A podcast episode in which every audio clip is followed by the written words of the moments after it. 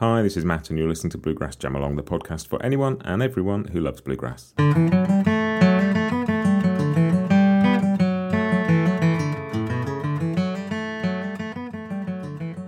Hey, everybody, welcome back. This is your Bluegrass briefing for Monday, 26th of June 2023.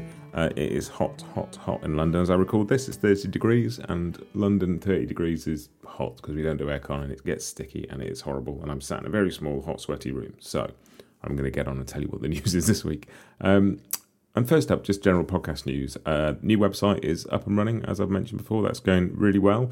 Uh, do go and check it out at bluegrassjamalong.com if you haven't.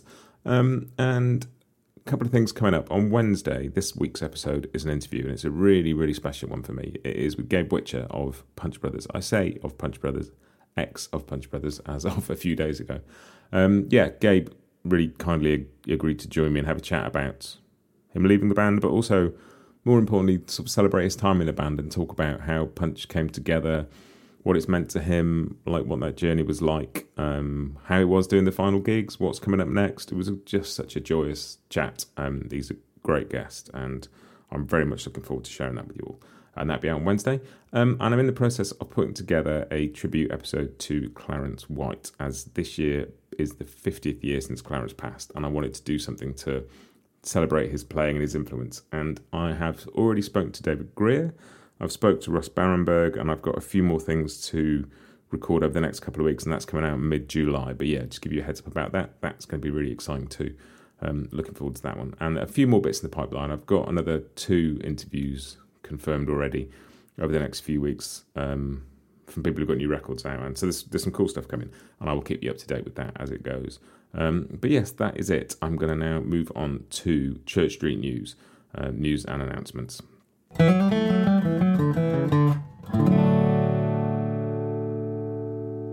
And two bits in Church Street news this week. First bit is um, Alison Brown has an upcoming banjo course on Artist Works. Um, they're collecting together such a cool roster of people for the bluegrass stuff at Artist Works. It's really, it's great. You've got so many options of people to learn from. Um, and now that means banjo, you've got Tony Trischka, you've got Noam and you've got Alison as well. And so some great choices there. Um, three superb players. So that'll be interesting to see. Um, and the other thing, I got in an email from I'm on Michael Daves' mailing list. He sends out news and various bits and pieces, like I'm sure some of you are as well.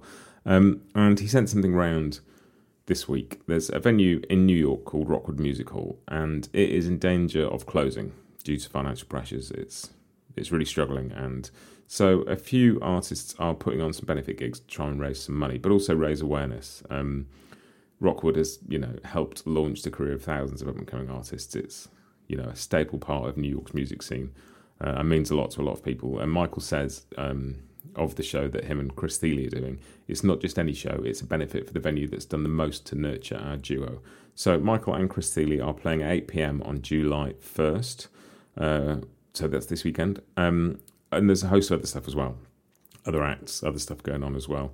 Um, so do go and check that out. I'll put a link in the show notes. Um, there's also more information at preserverockwood.com. You can go there, you can contribute to the fund. There's a GoFundMe set up. You can go and contribute something. Um, if you're able to, you can go to one of the gigs. There's lists there and stuff. And there's also details of how you can share the campaign on social media and there's assets and things you can use. Um, so I'll put a link to that in the show notes, but you can see that at preserverockwood.com. Um, and that Chris Thile, Michael Daves album is one of my favourites. I love it. And I've stuck a track off that in the Grass is Mostly New playlist. Um, their version of If I Should Wander Back Tonight, which just, I love it. It's so good. Um, and yeah, Rockwood Music Hall is one of the reasons that record exists, I think. So check that out, go and support it, uh, spread the word, and do what you can to help. Uh, that is it for Church Street News.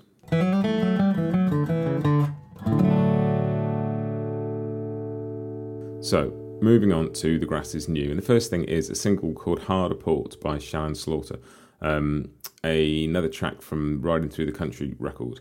Um, and this one features Adam Steffey on mandolin, Shawn Lane on fiddle, and it's a story of a merchant skipper who shuns piloting a slave ship because he believes it's immoral. And it's like, uh, you know, I love a good story song. So check that out. That is also in the Grass is Mostly New playlist. Um, and two albums I've been really looking forward to out this week. The First one, Dan Tyminski's God Fearing Heathen record. And I don't if you remember, I interviewed Dan last summer about this record, and he was talking about how excited he was for this to come out, and that he'd, you know, he thought it was as good as anything he'd done. Um, and Dan's been on some pretty incredible records. Uh, and so that's finally out, and I've started listening to that, and that is great. Uh, I've stuck some stuff in the playlist for that as well. So go and check out the Dan Tyminski record. It's got members of East Nash Grass in his uh, his band as well. And actually, after chatting to Dan, I ended up interviewing Harry Clark, who plays mandolin in East Nash Grass, and uh, on Dan's record and in Dan's band as well. So you can go listen to that too if you're interested. Um, yeah, so there's that. There's also an album called Quiet Flame by singer songwriter Caitlin Canty.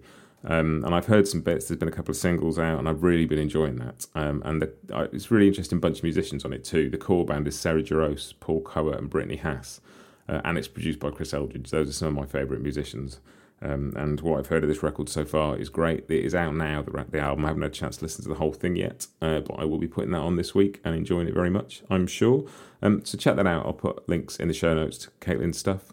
Uh, but yeah, the record's called Quiet Flame. Go and find it and have a listen. I think it's going to be something quite special.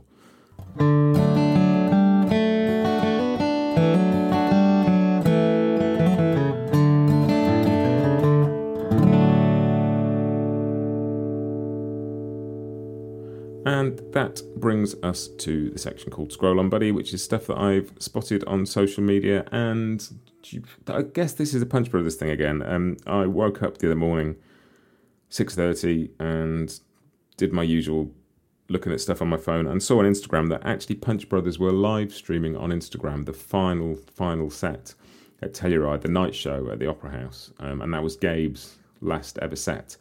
And I knew it was happening, and I knew it was going to be Gabe's last set with the band, but I hadn't realised I'd get to watch a bit of it. So I sat and had a cup of coffee, had my breakfast, and watched a little bit of Gabe's final set, which was just a beautiful thing to get to feel like a tiny little part of. Um, but yeah, so sort of looping back to what I said at the top, there's an interview with Gabe coming on Wednesday, so do do listen to that because there's some really cool stuff about um, how Punch got together and how some of the stuff was recorded, as well as his reasons for moving on and what comes next. And yeah, that was just a wonderful conversation to get to be part of. Um, and that sort of leads into the what's been in my ears this week, which is quite a bit of punch. I've just it's made me listen back um, and enjoy some of those bits and pulls. And it's just and I talked to Gabe in the interview about a track called Missy, which is on Antifogmatic, which is the record that came after Punch and before Who's Feeling Young Now. Um, and there's a track on that called Missy, and the fiddle solo on Missy is one of my favourite bits of recorded fiddle of probably ever. Um, and just it, it's a perfect example of an instrumental break that takes the energy of the song and takes it somewhere new. Um, I'll stick it in the playlist. Go and listen if you don't know Missy. Um, it's beautiful. And listen to Gabe chatting about recording that because that's fascinating too. Uh, and that is it. What will be in my ears this week will be the Dan Tyminski record and the Caitlin Canty record. Um, get in touch. Let me know what you're listening to. Give me some tips. Tell me what I've missed. Tell me what I should have in my ears that I don't. Uh, that's also really good. I love getting some recommendations. Um, just matt at bluegrassjamalong.com or hunt me down on Instagram or Facebook. There's links in the show notes to all of those things. Um, that is it. Look out for the Gabe interview on Wednesday. I will see you next week with more of this and uh, either another interview or some tunes, depending on the timings. And that is it. Have a great week and happy picking.